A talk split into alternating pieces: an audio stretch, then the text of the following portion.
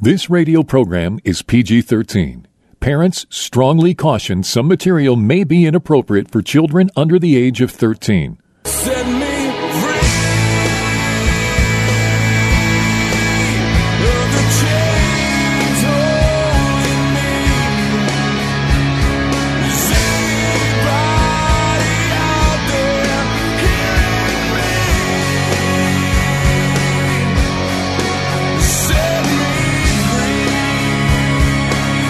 Jesus' mission was to comfort those who mourn, bind up the brokenhearted, proclaim liberty to captives, and open prison doors for those who are bound.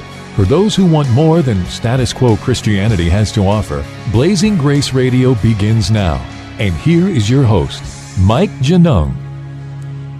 Hey, Mike Genung here, and welcome back to Blazing Grace Radio. Glad to have you along. And boy, we've had some monsoon storms recently, and and you know I have shared before how we moved here about a year ago, and I'd never really had been a part of a monsoon storm like what we're experiencing now. And this last week, where I live in Santan Valley, is about 45 minutes southeast of Phoenix. We had uh, winds so fierce that the trees were torn out of the ground and lifted up and uprooted and horizontal, you know, laying on the ground. And one tree had crashed through a brick wall. And one of my neighbors had a 20 foot trampoline, and that just sailed in the air like a frisbee and ended up in a resting place vertically by the side of his house. So, flash flood warnings, and uh,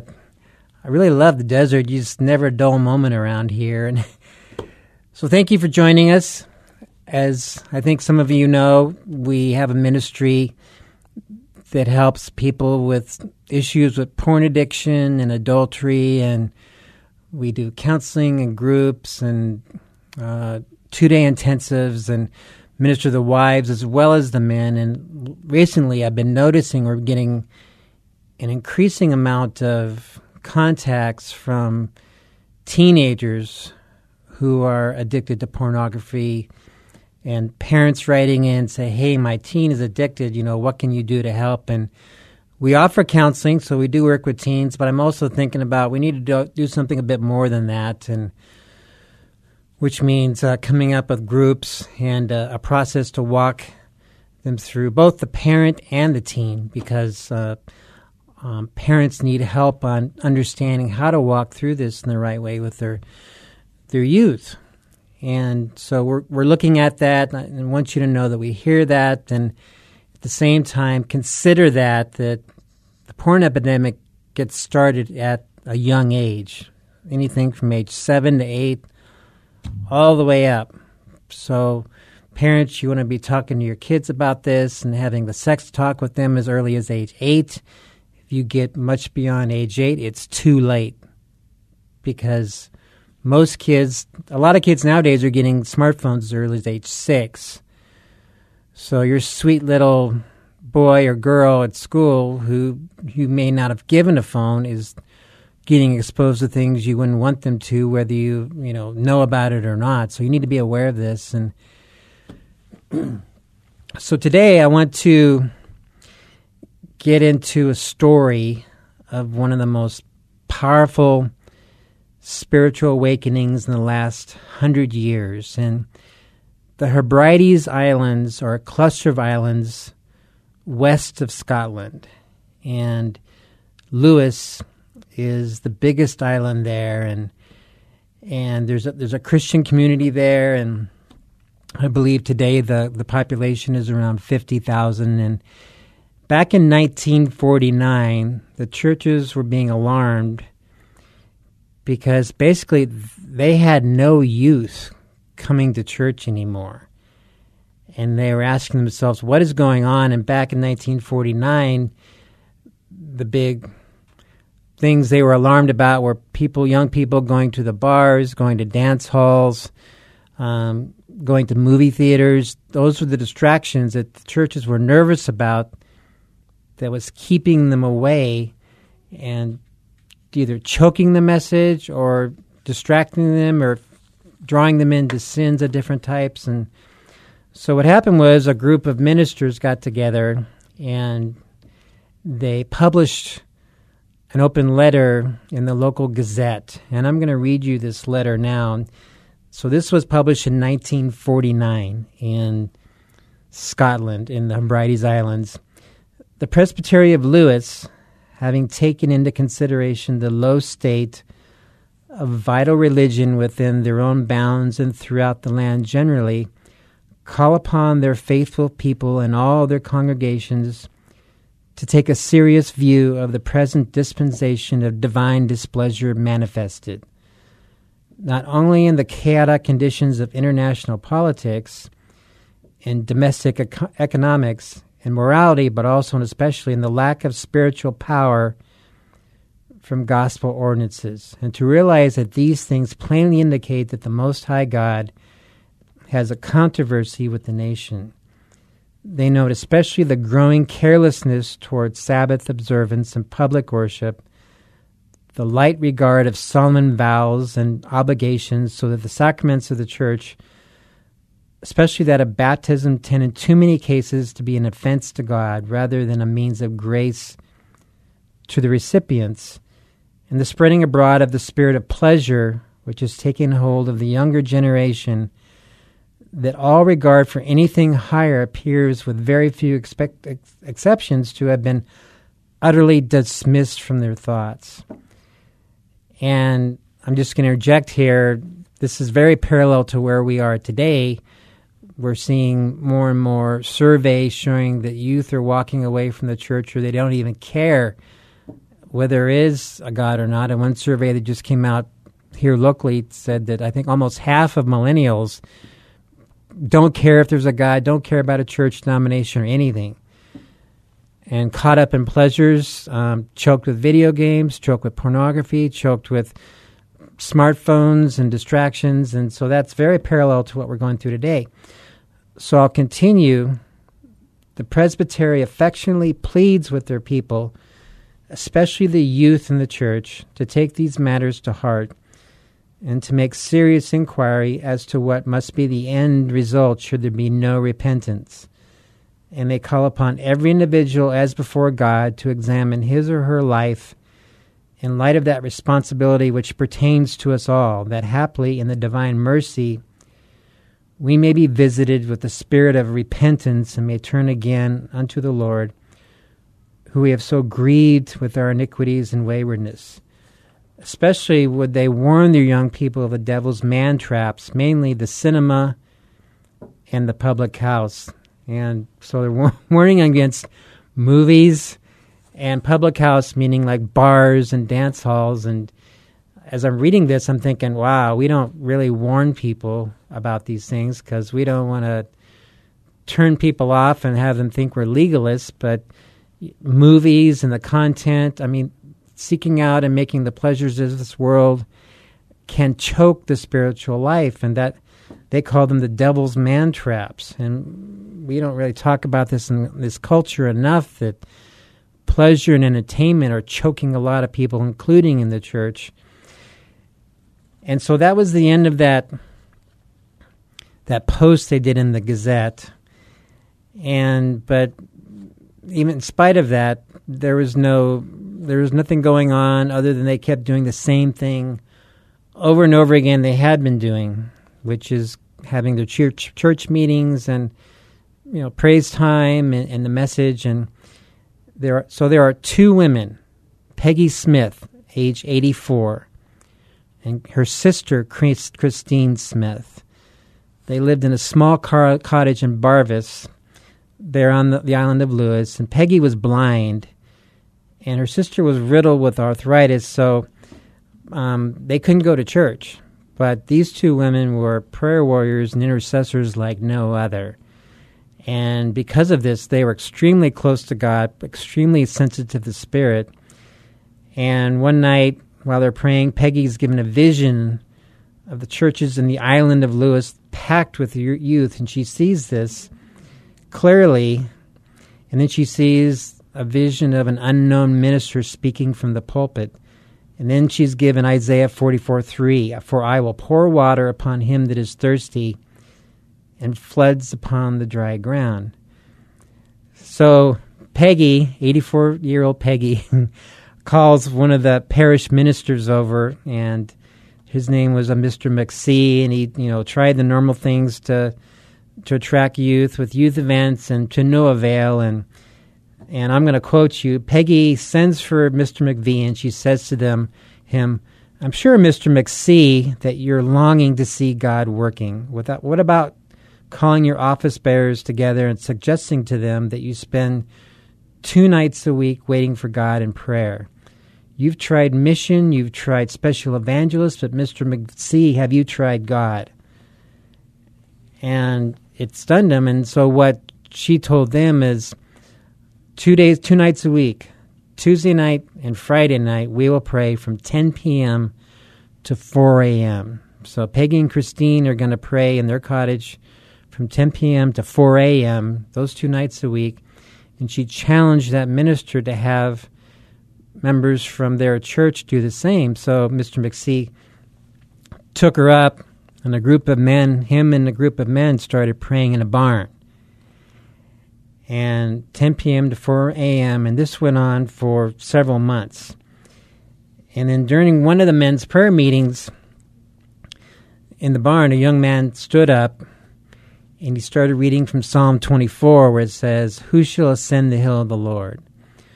Who shall stand in his holy place? He who has clean hands and a pure heart, who does not lift up his soul to what is false and does not swear deceitfully, he will receive a blessing from the Lord. And the man, he suddenly shuts his Bible and, he looks at the others and he says, It seems to me this is just so much humbug to be praying as we are waiting if we ourselves are not rightly related to God. My dear brothers, let's let, take that to heart. And then he prayed himself, God, are my hands clean? Is my heart pure?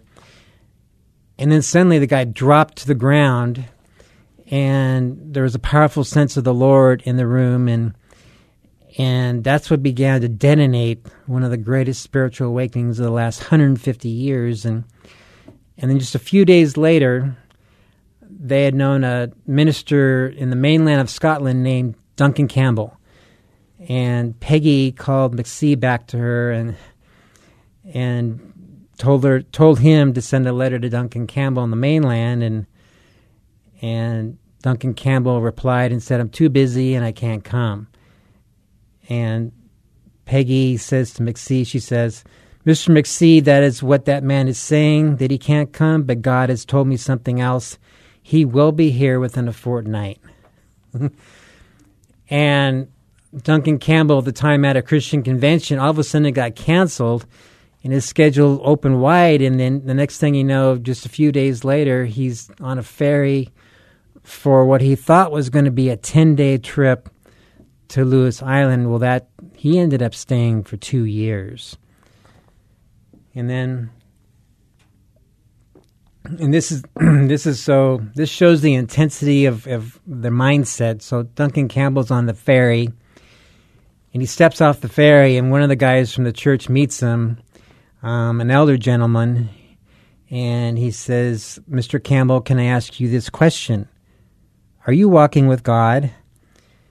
And Duncan immediately saw that these people are dead serious. And, and Campbell replied, and he said, Well, I think I can say this that I fear God. And then the guy said, Well, if you fear God, then that will do. And can you imagine going into church and somebody asking you, Are you walking with God? That right that right there is a spear of conviction for all of us to ask ourselves, are we really walking with God or are we just kind of going through the motions and playing church? And so they took this was late at night and so at nine o'clock, they take Duncan Campbell to church. He gives a message, and nothing spectacular happens. And think about, remember, uh, during this time, Peggy and her sister are still praying. The men have been still praying. These prayer meetings have been going for two months. Duncan Campbell gives a message. he finishes around midnight, and he's he, they open the doors for him to leave, and there are 700 people outside of the church at midnight.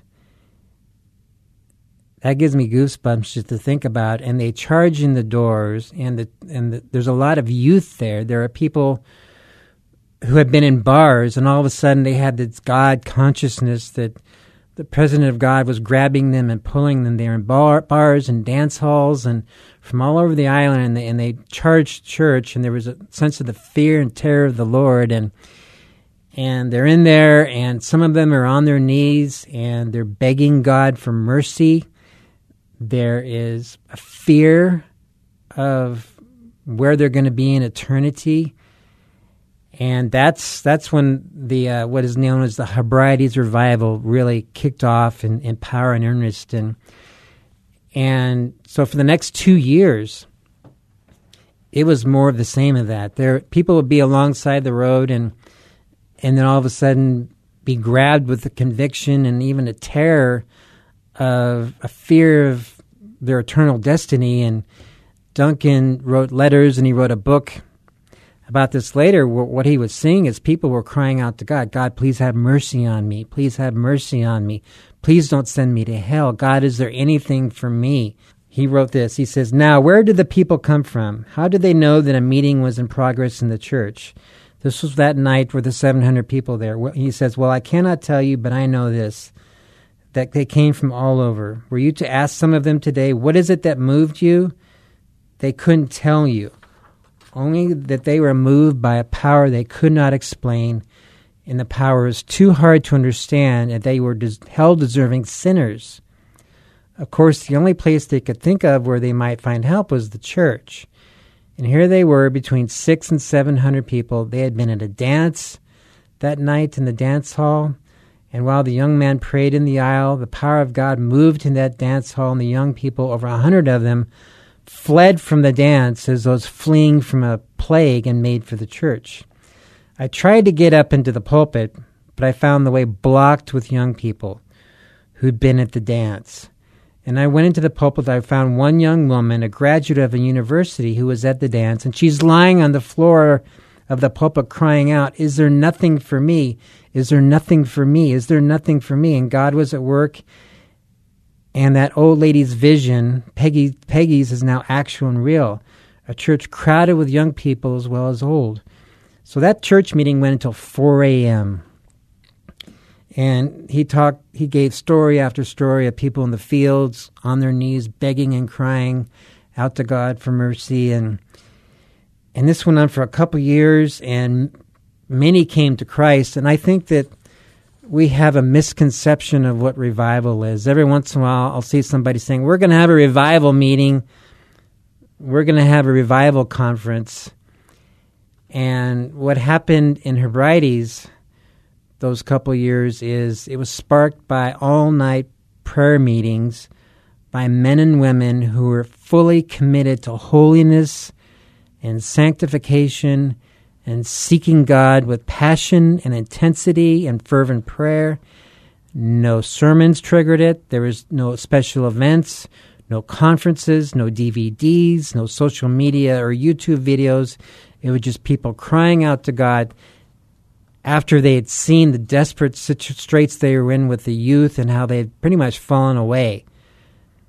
And from that, from that time of prayer, the President of God just presence of God descended on those islands, and he just grabbed people with the terror of the fear of hell and the, the fear of where am I going? And it was, a, I would love to have been there. I would, and those prayer meetings went through the whole two years that this was going on. And Campbell wrote that uh, there there were prayer meetings going all through the day, all the time, and and I'll read another little bit. He says, he says, I can remember within 24 hours addressing eight different meetings in crowded churches, five times, twice out in the field, once down at the shore where men would come across a lot. They're old men, and they were sober that night. So many of them found a Savior that we followed them to a shore, and there we sang a psalm at two o'clock in the morning.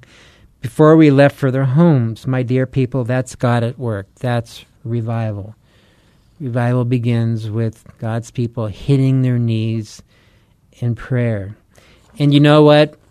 They had no opposition from the secular world.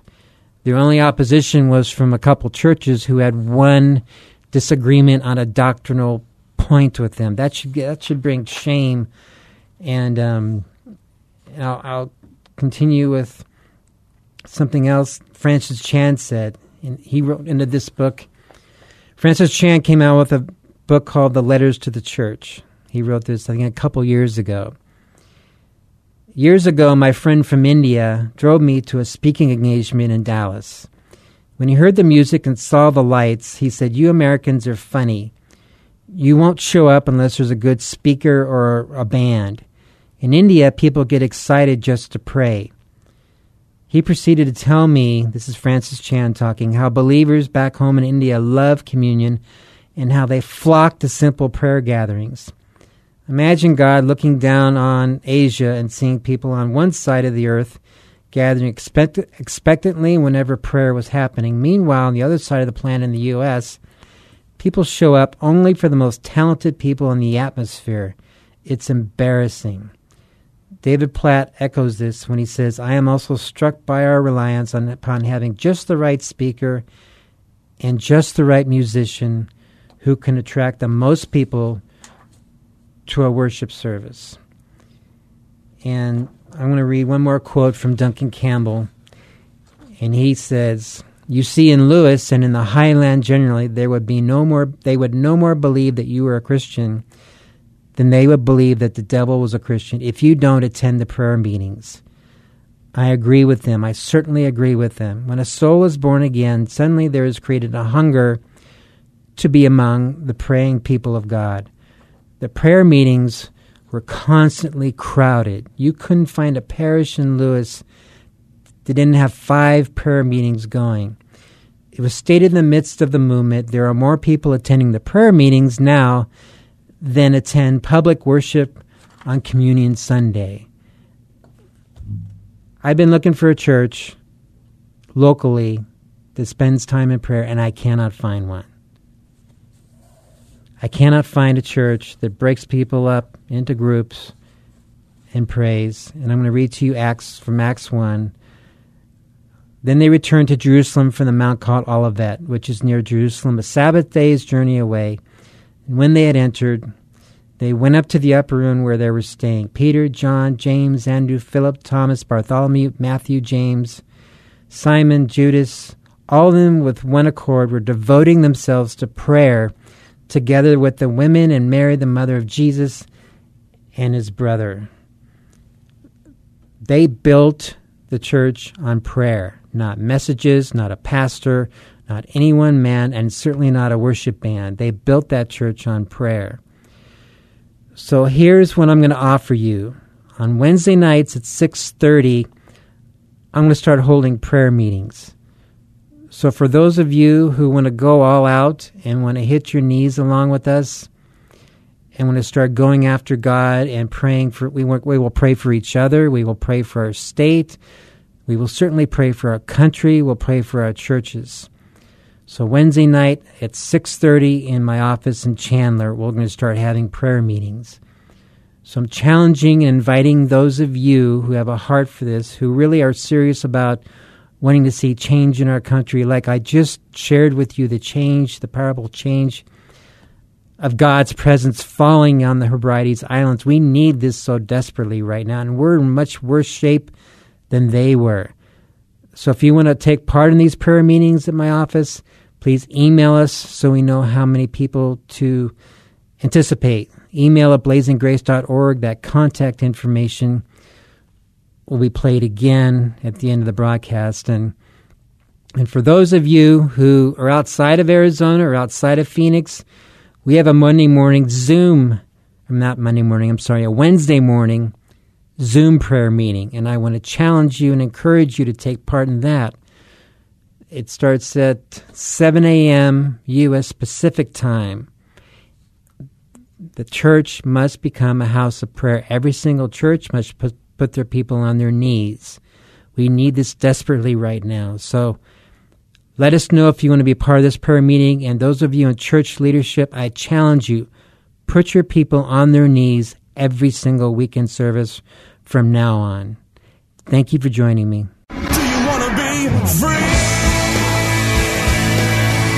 Blazing Grace is a nonprofit international ministry for the sexually broken and the spouse. Please visit us at blazinggrace.org for information on Mike Genung's books, groups, counseling, or to have Mike speak at your organization. You can email us at email at blazinggrace.org or call our office in Chandler, Arizona at 719 888 5144. Again, visit us at blazinggrace.org. Email us at email at blazinggrace.org or call the office at 719 888 5144.